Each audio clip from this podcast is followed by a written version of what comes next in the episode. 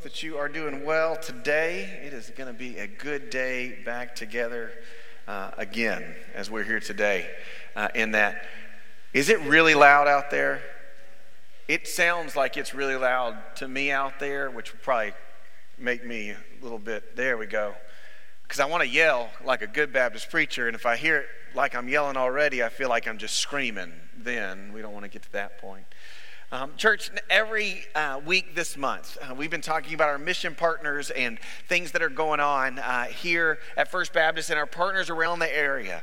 Uh, and what we've been hearing is the story of how God has called uh, these mission partners in particular to the ministry that God's called them to. And we started to open that door to how we can be a part of that too. And each week, following church service, our mission partners set up in the same place. We have a new mission partner this week as well who'll be right outside these doors. And if you want to find out even more about that, that's the place to go and to start. And today, we're going to be talking about um, one of our mission partners that's pretty special and near and dear to our heart for a lot of different reasons. Um, our mission partner called the Refuge for Women. And this morning, would you invite invite or welcome Miranda Korn up here with me this morning. Now, Miranda's not just anybody. Um, I know we don't look alike at all. But if you look to my right and you see Pastor Mike and Miss Patty grinning as much as they can grin, this is their daughter of Mike and Patty Matthews. And Miranda's our point person. So, can you cheer on mom and dad this morning a little bit today? Miranda, we're glad you're here. You can uh, sit with me, seat over here. It, it's a good week, and we've already talked about it. If you don't know Mike and Patty yet, you still know that they're Alabama fans, even if you don't know them. That's so true. Isn't it true? So, Patty, and I keep asking for the invite to come over to watch an Alabama game. But your mother said she, she likes her testimony the way it is. She's never inviting me That's over. Exactly That's exactly right. Yeah, she doesn't need to reveal those secrets. uh, so, Miranda, it's great to have you with us. And one, I mean, we don't get to see our grown kids very often, and so I just a proud reminder of the families that make up our staff and, and whatnot. And you're special that way, but it's special because the ministry that you're doing is also pretty stout. So, um, a quick flyover Tell us a little bit about the Refuge for Women. Yeah, so Refuge for Women is a national organization that's been in existence since 2009. It's a faith based organization that serves women escaping human trafficking or sexual exploitation. Um, we serve, uh, we have a two year continuum of care as, as an aftercare home that allows them to come in free of charge and stay and get the healing and recovery that they need while being introduced to Jesus and a lot of great Bible studies and curriculum, and then allows them to get some education, job skill training, things like that, that allow them to succeed in life after the, the two year program. That's pretty awesome. Um, as you've gotten connected, so I, I know the story a little bit um, because Mike has proudly kept us involved along the way. So I know why helping ladies in, in need and human trafficking is important to us as a church. How did God put it on your heart? How did you find yourself connected with Refuge for Women? Yeah, um, let me just first take a minute to say thank you to all of you as a church body. Um, you guys have been amazing supporters of Refuge for Women over the past few years. Um, and especially, it's, it's awesome to have my parents as a part of this church. Um, and it's great to be invited here, not only because I get to speak about something that I love, but also I get to sit in church with my parents. So, what a special treat. Um, so, uh, how I got involved with, with Refuge for Women is truly, um, it's a it's a calling by the Lord. That's the only thing I can describe it as. Um, up to about five years ago, I knew very little about human trafficking, and I would probably venture to say that most of you in this room feel the same way. Um, my definition of human trafficking at that point was um, very far away from me. It was brothels in Thailand, it was window shopping in New Amsterdam, it was way far away from home. Um, but what I came to realize about five years ago as I was introduced to Refuge for Women, um, as a volunteer, I served on the board um, when it's, it's an inaugural board.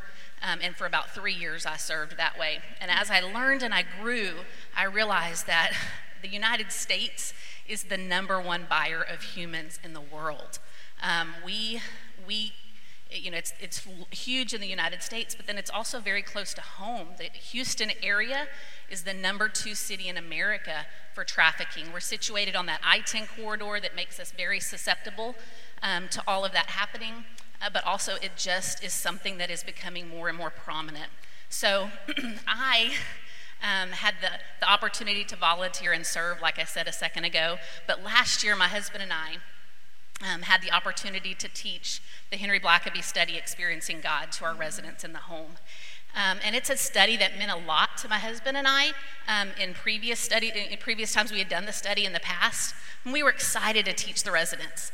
Um, and we we taught them for 12 weeks. It was an amazing time of growing with them in the Lord and allowing them to see the big picture of who our God is. Um, but what I didn't know is that God was working on me as well. Um, isn't it funny how he always does that? He never kind of sneaks up us, on us in the, the strangest places.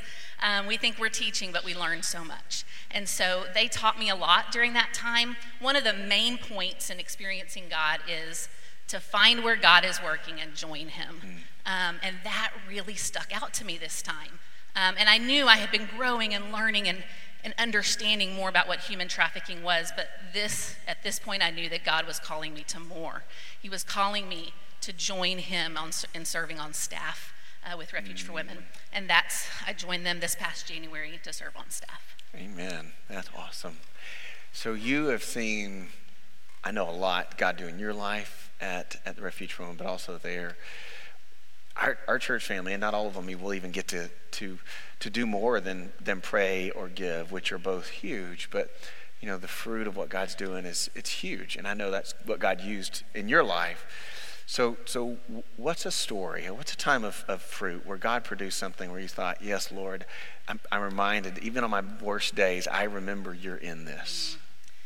Yeah, it, it's so true that we see some of the worst days possible um, as far as our house is concerned.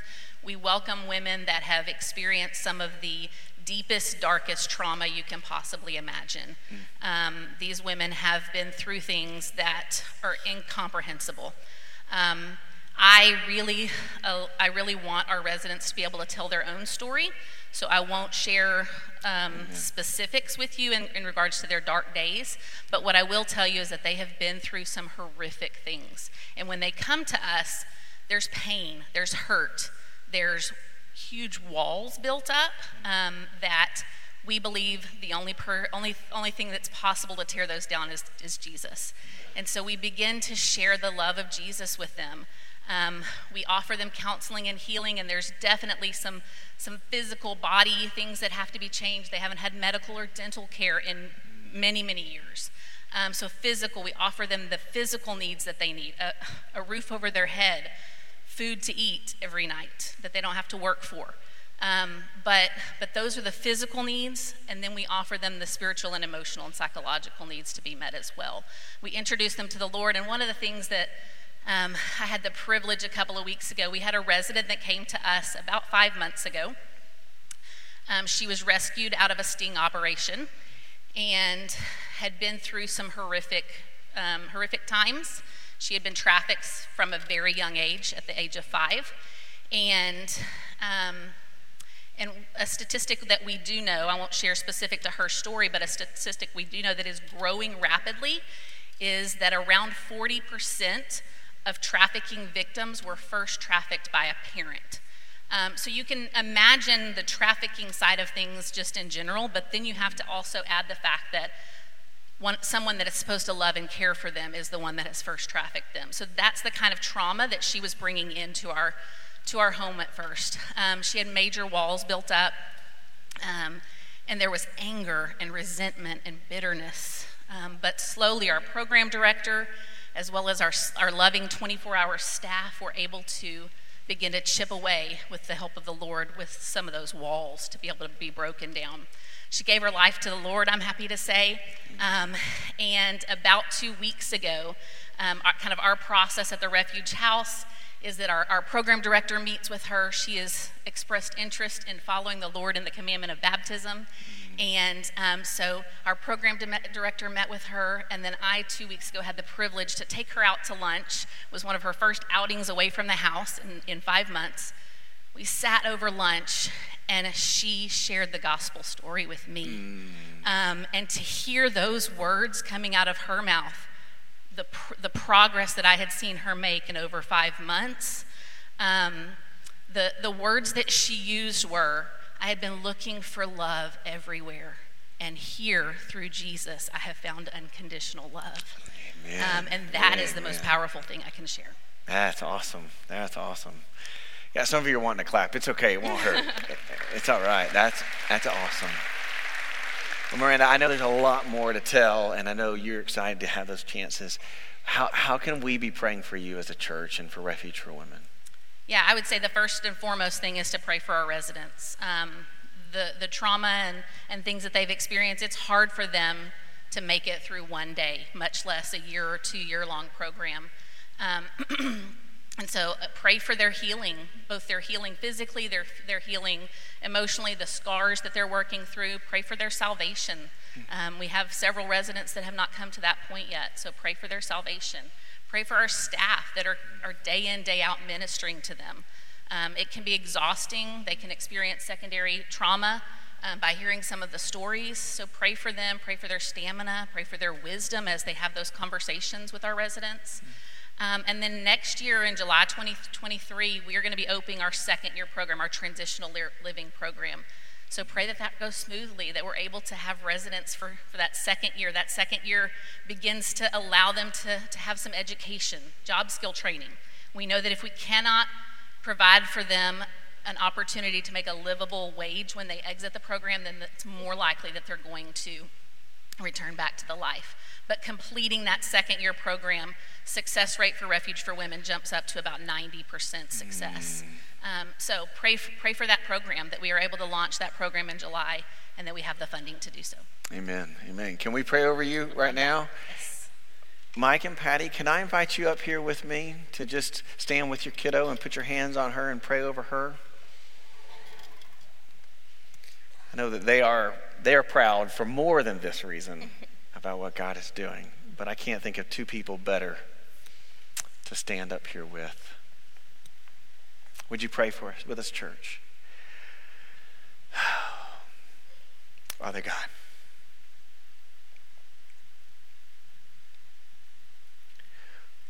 Lord, you ransomed your, your life um, for those who were stuck in sin and trafficked and captured and trafficked, those who were being abused and broken. You gave your son for those who were seemingly invaluable, worthless to the world, and to show them that they are priceless to you.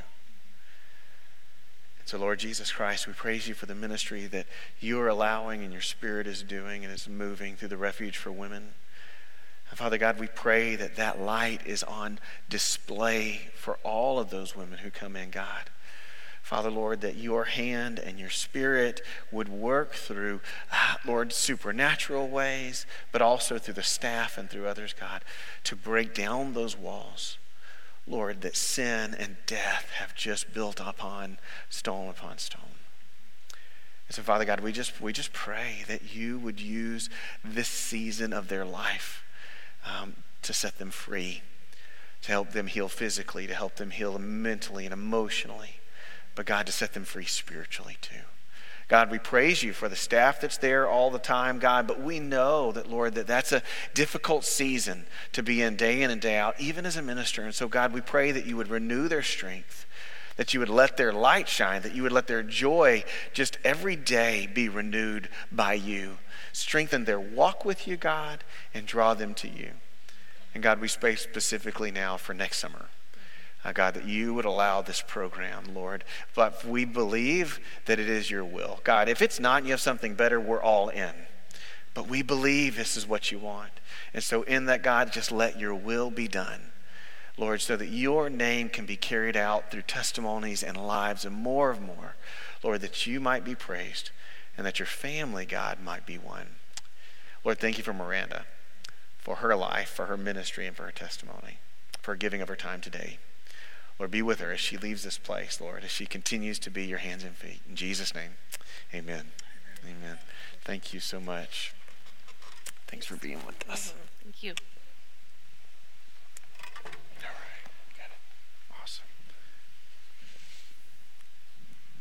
Amen. Would you thank Miranda this morning, church? Mm. And y'all being a daddy of a daughter makes you want to get your your hands dirty with the gospel message to make sure that man the peace that passes all understanding is available what a good thing to be a part of the missions, the ministries we're a part of. Um, we're going to be in 1 Corinthians chapter 2, chapter 1 ish, a, a moment today, uh, this week, and then next week. Um, even more so, I, I want to let you know we're going to do a quick two week kind of series before we jump into Christmas. Uh, don't worry, Christmas music will come quickly. Um, but over the past few weeks, Christy and I have been talking a lot about uh, God's calling and God's purpose for our church and leading into next year. And so uh, this week, we'll kind of intro, I want to intro to you a little bit um, about where we begin. But next week, we're going to be talking about the vision that we're going to be uh, heading on next year, the theme for the year. Uh, I'm going to invite you, and Christy and I are going to invite you into a covenant challenge with us next week. And so just really want to encourage you um, to be with us Next week is an important Sunday. Um, and as Scott said, we're having fajitas afterwards. So if the challenge isn't enough, then surely a meal can get you to come. We just want you to hear and be with us on what's coming up in the year ahead. Um, but we got back from Thanksgiving on Friday night. I, I, don't know about you, but we travel every other year on Thanksgiving with Christy's family. We've been doing this uh, since uh, Connor was born, basically. Uh, we drive up uh, 10 hours each way and back to just south of Branson and uh, have our sweet time together. Uh, and it's pretty incredible. We enjoy the time, we do all of our things, but I'm always reminded, and, and men, I don't know if you're like this too. I love visiting my parents, I love visiting Christy's parents, but when I walk into a house or uh, I'm invited on a vacation that someone else is in charge of, it's little different waters. Do you know what I'm talking about? Like, it's not bad, it's just, it's different because I'm not the, you know, the, the head of the household in those situations. And so uh, we, we have to kind of get used to that. And, and I don't know if you're a big family gathering, Christy's family all comes together and we do all the goofy stuff, but sometimes family holidays don't end with a bunch of smiles and happiness. Have you ever had one of those? Have you ever like had a family holiday that you were excited to get to but you couldn't wait to go home from? Right? I mean, listen, we have had those on my side of the family. Christy, there have been times where that hasn't been good. This was not one of those. And my mom and my mother in law are watching. Not it. This was a good one. But but there are just some holidays when we get people together, a little friction happens, and there's a reason for that. And that's because we're bringing together people of different ages, of different life stages, of different maturity levels, that have different expectations and different dreams of what it's going to look like and how it's going to happen. We have all these people bringing all these things in together, and guess what? Everybody can't have it just like they thought it was going to happen. And so when that happens, just friction can, can jump in. So if you're like, huh, the pastor's family has friction moments too, you're welcome. It just happens. Because God brings us together, and that, that's there. Believe it or not, every week we have a family gathering. We call it church. And we have people of all ages, stages, grades of life, maturity levels, and we all come together. And I know it'll be hard to believe, but sometimes some people in church can be hard to get along with.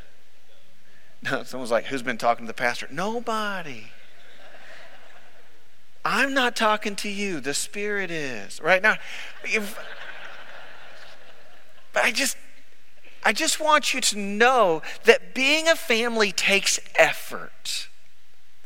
And a lot of times in our families, there tend to be extremes when we get together that are pulling on each other and those are the minorities, and everybody else is stuck in the middle. Right? Like, well, I really want to do this, but I see their point too. I really want to do this. And we're just trying to figure out which way to go and what to lean into. In, in the uh, book of Corinthians, we have this letter to the church at Corinth. And that's what's happening in, in the family. There's just some tug of war going on and, and it's causing division. It's causing the family gatherings not to be as joyful as it ought to be. And I think Paul's writing to the extremes, but I think he's writing to the people in the middle that are trying to figure out what's going on. And so it starts off, and, and Paul says in 1 Corinthians, You guys are coming together, and I've heard this. This is in verse 12. It won't be on the screen, it'll be in your Bible. 1 Corinthians chapter 1, verse 12. Paul says, Listen, I hear there's quarreling, and what I mean is that this some of you say, I follow Paul, some say, I follow Apollos, some say, I follow Cephas, and some say, I follow Christ. Is Christ divided? And, and that's the rhetorical question because it's, it's meant to say no, not at all. But but I think what Paul's saying is, as you're coming together, and what I'm hearing about you is everybody's trying to connect a powerful, influential person to their preferential direction of, of leadership. And so some of you are connecting it to my name, some of you are connecting to Paul's name, some are connecting it to Cephas's name, and some are connecting it to Christ's names. And what you're really just trying to do is have your way by anchoring it to someone who has a better reputation than you. And what it's doing is it's, it's causing friction in your life. And so he's, he's admonishing, he's getting on to those people, but he starts writing to everybody in the middle as well because there, there starts to understand this question of where does truth lie? And I think that's the point of division that comes into this. Look at verse 17 and 18 in chapter 1.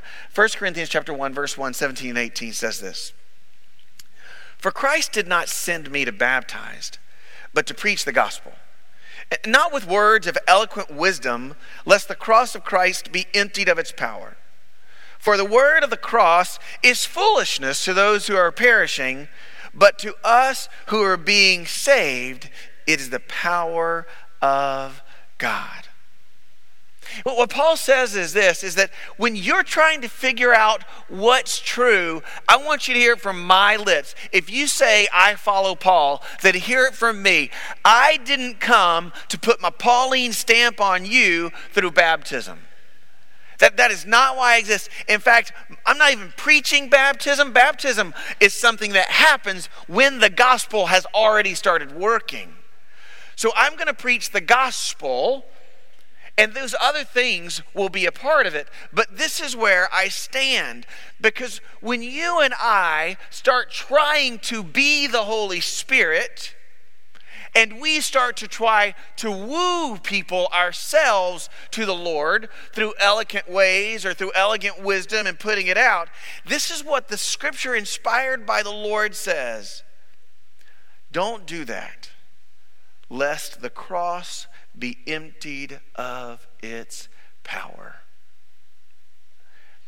And as I read that verse, I just thought when you come to church week in and week out, or maybe this is your first week in after being out, or if God calls you to, and he, he moves your job and your family, how do you know the truth from eloquent man made wisdom dressed in godliness.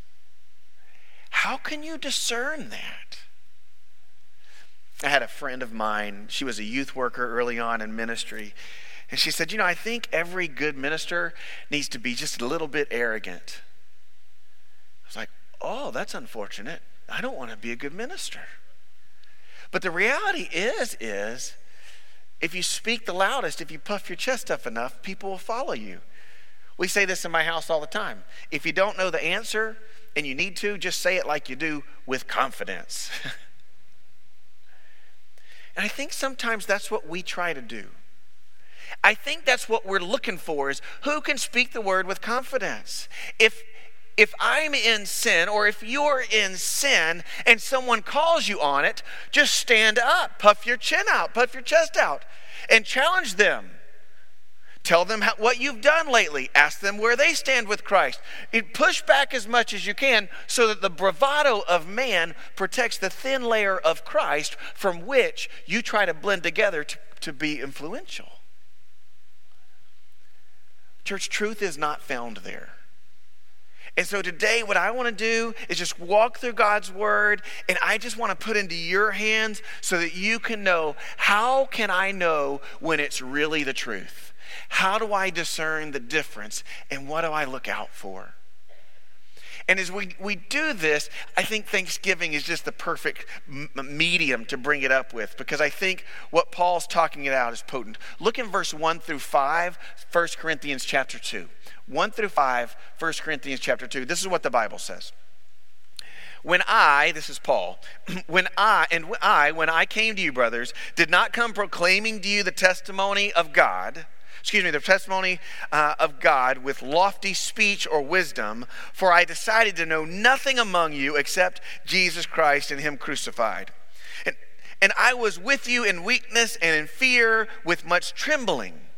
And my speech and my message, they weren't with plausible words of wisdom but in demonstration of the Spirit of, of power, so that your faith might not rest on the wisdom of men, but it might rest in the wisdom of God. I, I love what Paul starts off with here. He says, What I want you to be connected to, what I want you to be drawn to, is Christ and the gospel and truth alone. And I started to think of how we, we figure this out. And, and this year, we did an, we have a giant air fryer that we air fry a turkey in. I feel like it's healthy. I'm not sure. But who had turkey this week? All right, put your hand down. Who had gravy on their turkey this week? Who puts gravy on their turkey because turkey always needs the gravy? We love you, Dad. Yeah. I'm really not the best turkey cooker, I'll be honest. I took a few bites. Some of it was really good, some of it was really dry. Um, but I can cook a mean steak. And, and if you want to be invited to my house for steak, let me know. We'll work it out for you. Um, but let me tell you something that won't be on the table when you sit down to eat steak at my house ketchup. Don't do it. If you bring it, that's how you get kicked out of church. Doesn't work. Listen, if you if the steaks that you eat always need ketchup or steak sauce, then you need to find a different cook to the glory of God, right? right? And here's what I mean by that. If the steak is cooked well and is seasoned right, then it doesn't need dressing up. If your turkey is cooked right and seasoned right, you put the gravy on the side because every now and then you just want to taste the gravy. But you don't need it because you, you, the turkey is so good. The gospel and the truth of Jesus Christ is that way. It doesn't need the gravy. And if you only enjoy the gospel when it's dressed in the clothes you like, said by the person you like, using the stories that you like, using the version of the Bible you like, then here's what I want to let you know your heart is in the wrong spot. What Paul says is the gospel doesn't need your gravy. You won't find the truth there. And if you are looking for the truth, then do not ground your faith in the charisma, in the plausible wisdom, in the delivery, in the success of broken men and women. Because then you are building your life staked in a broken foundation. Look at verse 5 with me, so that your foundation may not rest in the wisdom of men Church, I want you to know when you are looking for truth, if you are needing that IV drip connected to the gravy of your liking in order to make the truth of God palatable, then this is what I would tell you. Then you will be hurt by the church and it will have detrimental stuff to your faith. Why? Because you're hooking it to brokenness and calling it Jesus. I want you to know your life group teacher may use the wrong version of the Bible. Shoot, he may even have the copy of the message on his shelf somewhere. He, right?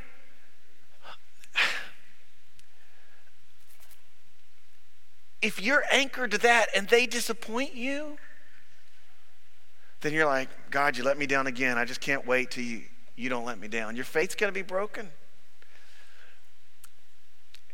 I, love Pastor Omar. Do you know if you tether your faith to Pastor Omar, one day he's going to pick a song and he's going to love it and you're going to hate it and you're to, he's going to play it enough that you're going to think, I need to go somewhere else where they use godly angelic music, which is code for what I like about Jesus. He's going to let you down. If you tether your faith to the pastor, and I want to let you know there's plenty of sticks in the fire. I may lose my cool one day. I, I, I might trip and fall. I, I, I might have a bad moment and forget to wave at you at Denny's. I don't even know where Denny's is, but you follow me? If you stake your truth to a man, to a thing, to a delivery, in other words, if you don't get the gospel without gravy, then you will never know the truth. But you'll think you do. And here's what I know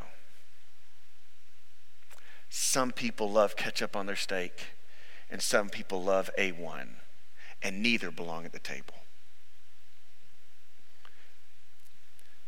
We have a lot of preferences about Jesus in our life, but all of them belong on the floor. Because the truth, if you want to find it, is found in His Word. That's why in the book of Acts, the Bereans were seen as more noble people because when they heard the truth, they didn't just bite, they went back and tested the Word to make sure that it was true. So that if, if the truth, if this person was speaking wrong, if someone that they believed in had a bad day, if someone fell, they would still stand. Because we don't worship men or women or how incredible a delivery message is. But we have to be drawn to the power of God. And Paul says, listen, this is what it is it's the cross, it's Christ, and it's the resurrection. That's what it is. Everything that you and I read, everything in life will be anchored there. And if it's tethered to anything else, anything else, then you have to be careful that you haven't unintentionally started covering up the truth and confusing it with worldly, plausible wisdom. And, and, I mean this with all that I am and all that I've got with you. When you look into the Word, read every page of it, it will point you to Jesus. Read the New Testament, read the purpose of the church. It will tie you down to the purpose of God in the redemption call of Christ in Jesus. The first step in knowing the truth is making sure that the Lord is your anchor and nothing else. And, church, with YouTube being so plentiful, and we put our messages on YouTube, it's hard to not get drawn to delivery. And so it's easy to get a drip of gravy in our life and to think we are eating steak. But if you want to know the truth and to keep people from conflict, have the church be one as Christ prayed over us in the garden, then you and I must know the truth personally, and it will only be sought anchored to Jesus Christ and to the Word of God. Paul says, Don't do anything else. I don't care how smart it sounds. Look at verse 6 through 9. The Bible says this Yet, among the mature, we do impart wisdom. And I love this line. I just want to pause right here. I, Paul, I, I know the Spirit inspires it so that no one says, Well, I don't need to ever talk to anybody else about Jesus. I just need to read the Bible and I'm good. So I don't need anybody else. Well, Paul says, Actually, that sounds pretty childish too. You have to be anchored to Jesus, but you need others. Verse 6 through 9. Yet among the mature, we do impart wisdom although it's not a wisdom of this age or the rulers of this age who are doomed to pass away. But we impart a secret in a hidden wisdom of God, which God decreed before the ages of our glory.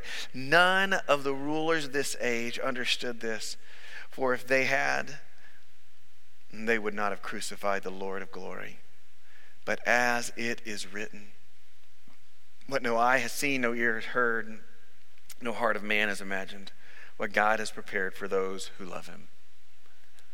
See, What plausible wisdom tries to do is it tries to sell you that there's a code to crack and they've cracked it. What they try to do is to tell you there's a journey to take and, and they figured it out, that there's a puzzle to solve and they've done it before so they can show you the way. That's what plausible wisdom says. That's not what Scripture says. The gospel is not a code to be cracked, it's a gift that was given. The gospel is not the brilliance of man that God bestowed on a person, so you need to follow man so that you can follow Jesus. That, that's not it. But there's wisdom to be imparted in how you and I can know the truth. And here's what I want you to know the secret to be revealed is redemption if you look at the cross of Christ, if you look at the life of Christ, if you look at the resurrection of Christ, when you are looking for truth, it will run through Christ and everything it touches will start to taste and look and be fresh, renewed, and redeemed. Because it's always a foretaste of what's to come. That's why I love Paul's imagery here. We have to be anchored to Christ, but we have to know what things happen. The, the, the bed of, of flowers around life around Christ looks like, and that's redemption. And Paul says it's so beautiful. I don't know how you could miss it. He, he, in this verses six through nine, he mixes in his thoughts and he mixes in worldly man's thoughts. He says the, the beauty of Christ is so amazing. The truth of Christ is so amazing. Look at what scripture says about it. The Lord of glory, He has already prepared us what no eye has seen, no ear has heard, no heart of man imagined, what God has prepared for those who love Him. Like, that's amazing. It's beautiful. In fact, Paul would even say, it's so good, even when times are hard, even when life is difficult, even when your work environment stinks, even when your home life is falling apart, even when you have lost your way it still doesn't need ketchup. It still doesn't need gravy. Even when the delivery isn't doing it for you. It doesn't matter. Romans 8:18 8, says this. For I consider that the sufferings of this present time are not worth comparing with the glory that is revealed to us. He says, even the worst days the truth is that good. In church, we live in a time in a world that makes the gospel into like an ointment that just you put on your wounds as you get them and it slowly heals them over time. We didn't use ointments growing up. We used Bactine. Anybody else use Bactine in here growing up? My granddaddy's house always had Bactine. I think it was basically rubbing alcohol because it just burns the fire out of you, and they say that's a good feeling. Like, that's not a good feeling. that's a true story. Hate Bactine. But, but the reality is that's what we treat the gospel as. It's just there when we need it, and we've got it the rest of the way. And we're not really sure if it's working, but we're hoping that it is. Let me tell you something about the gospel. Let me tell you something about the truth of God and Jesus Christ. Everything it touches starts to stink of eternity. So if your life isn't stinking of eternity that you can't imagine, that's so good you can't conceive of it, but it's stinking, it's not that you're anchored to Jesus and the truth is that you may have let go and have just stopped eating the meat of Christ and you're digesting the dressing of worldly wisdom that we've attached to it. Because everything the gospel touches, that truth of eternity makes it better, it makes it sweeter. And the gospel will never let you down the gospel will cause the prayers of Christ to be answered. But if you've gotten away from the gospel, and your life in Christ has been about what my expectation of fill in the blank, this person should be for me, this small group should be for me, this what thing should be for me. If, if your expectations have started to become, don't press me on areas that I may be struggling or sitting in, if, if your expectations are putting walls up, then I want you to say, all you're doing is pushing back the touch of Christ. But instead to say, God, let me anchor to your truth and let you be in charge of the delivery. You'll never live a day where you're not thankful. Let me tell you what worldly wisdom does. The gravy that looks like meat, but it's just giblet gravy without the giblets. That's how most of you eat it, I know. That wisdom sounds brilliant. That wisdom makes sense and is acceptable.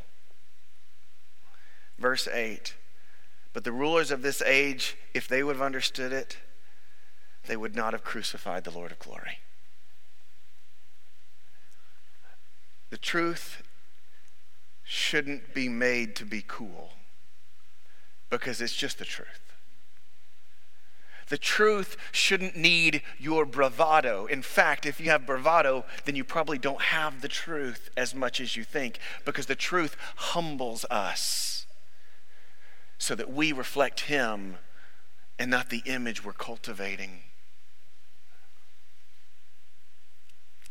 The truth starts to pull us together because it is not a code cracked, but it is revealed. If you want to know the truth, the truth will be anchored to Christ. If you want to know the truth, if your if your truth is anchored to Christ, does the circle around your life taste and smell like eternity a little bit more today than yesterday? No, regardless of what's going on. If you want to know it's the truth, then know it's not a code that's cracked, but it's revealed by the Spirit. It's revealed to you. And I love that. It's not wisdom taught by man. Look at verse 10 through 13 of Second Corinthians. The Bible says it this way that these things God has revealed to us through the Spirit. Uh, for the Spirit searches everything, even the depths of God. For who knows a person's thoughts except the Spirit of that person, which is in him? So, so also, if no one comprehends the thoughts of God except the Spirit, well, now we've received the Spirit of the world.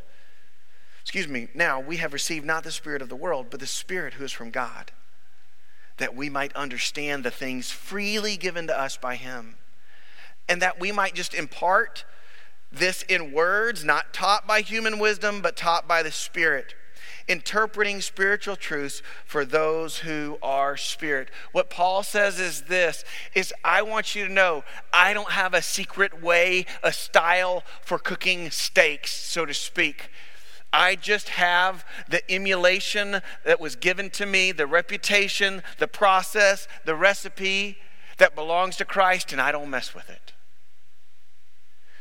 And if you don't understand what it says, when I say turn the steak, then I'll tell you what that looks like. You grab the tongs, you flip it. I don't mind unpacking that for you, but it's not going to be a new truth because the truth is the truth is the truth, and it doesn't change. And it's given and it's revealed. It's not cracked. It's not, it's not man's brilliance on display. And I love it. It's almost like he's, he's talking to me, just sitting in the den. He says, David, how do I explain this to you? Do you know how some people have told you in your life that some people know you better than you know yourself? We walked up to rent some shuffleboard stuff this week. And the guy who helped us out had a name tag and it said Davy on it. And I was like, ah, oh, you're, you're a grown dude. Like, so is your name David? I dropped Davy when I was in kindergarten. He's like, my dad made me drop it when I was seven. I had to go by David. And then I took it back up and he told me his story. He was a neat, neat guy. But I, I started thinking of, of Davy in that moment. I started thinking about this, and I thought, you know what? You might think you know me. My mom may think she knows me. My wife may think she knows me. But do you know who knows me better than all of them? Me. I know when I'm a liar, a thief, and a cheat and trying to make everybody else feel better than I'm not. I know when I look past my sin, but I judge you for yours. I, I know the thoughts of my mind. They, I know this stuff better than everyone who knows me by Davy from growing up. Because my spirit knows. And, and I love what Paul says, and he's like, David, if you know that about you, if you know your spirit knows your highs and your lows better and more intimately than anyone else, then catch this. Who do you think is the revealer of truth? Some man, some woman, some book, some YouTube, some fill in the blank, or God's Spirit Himself? Who do you think knows God better? Obviously, if my spirit knows me better, then God's spirit knows him better. Then why don't you lean into him?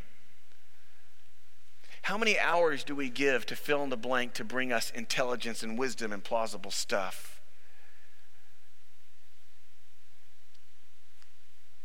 How much easier is that gravy to pour on so the turkey cook doesn't matter?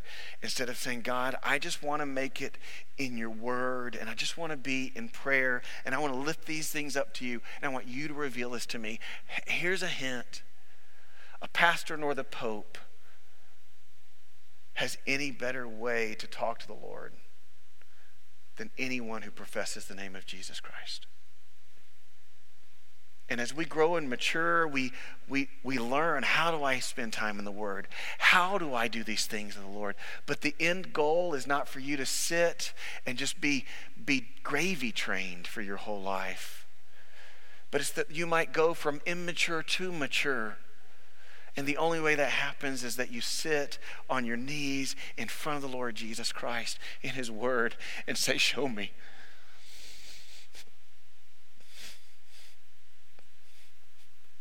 But this isn't enough. 20 years of a 12 second devotional and an 8 second prayer every day isn't enough. Now, how much better?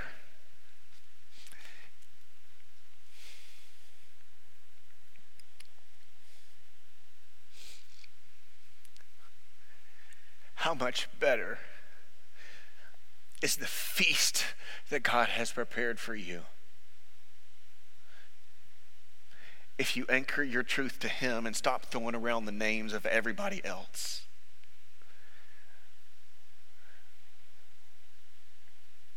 I've never met a perfect man. I've met many more perfect than me.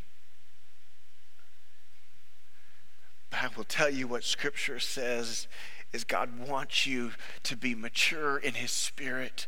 And we do that in community, but it will stunt your growth.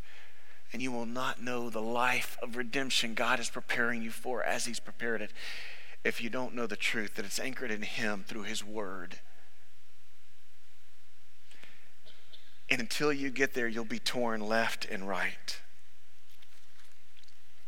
Because the Spirit is not searching trying to figure out, like a treasure hunt, where the things of God are. The Spirit of God placed those truths where He placed them, and He makes them rise to the surface, and He reveals them. And so, in your life, what would happen if the rest of your days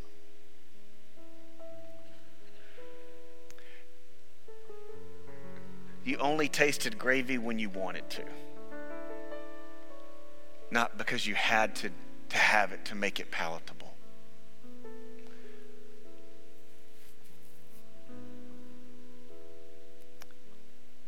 Men, I'm talking to us. There are more women dragging their, their husbands to church than there are men dragging their families. Stop giving yourself the excuse that your wife is strong enough. Lead to Jesus. And if she pushes back, you run to Jesus.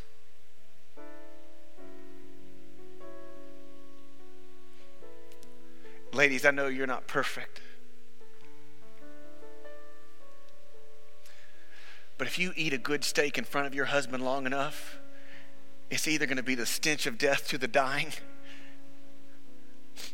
or it's going to be the fragrance of heaven and he's going to want some. I've never met a man that says, I'm so proud that my wife has another man in her life that she goes to for spiritual guidance. Let me tell you, I want to be the most influential man in my wife's life. for Jesus. It doesn't mean I doesn't want her to hear from you, but I want to be it. But it won't happen if I don't let the Spirit of God open my eyes to what He has. So here's what Scripture says the natural person, we don't accept the things from the Spirit of God because we haven't earned them. And it needs to be harder.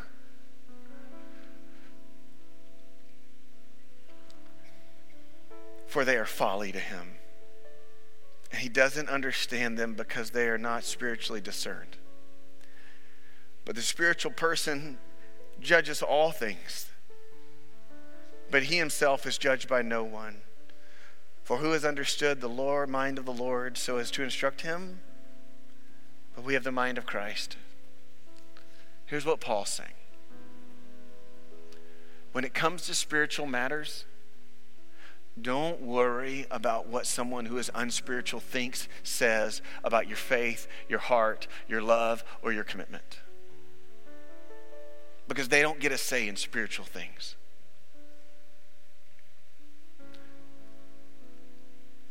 But, believer, the Spirit of God knows the mind of God.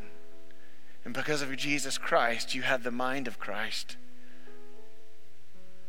So let the Lord allow you to see, to judge what is right and wrong spiritually according to His truth and His Word. Family is good and church is necessary, but it is not enough. If you want to know the truth and the truth that sets you free, it's revealed by the Spirit of God. Normally, we're called to it because we receive the redeeming work of Christ surrounding something, somewhere, or some, some way. But that redeeming work will always be anchored in the truth. And the Bible says in Jesus Christ, you have access to that Spirit. So this morning, I want to encourage you and walk with me. I want to encourage you, maybe for the first time in your life, to say, God, kill the gravy. I want to remember what truth tastes like. If you're 80 years old in this room and you have never prayed with your wife,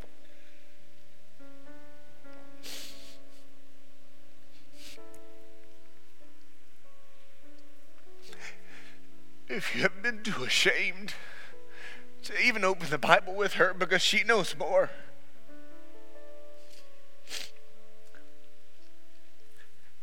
Let that earthly wisdom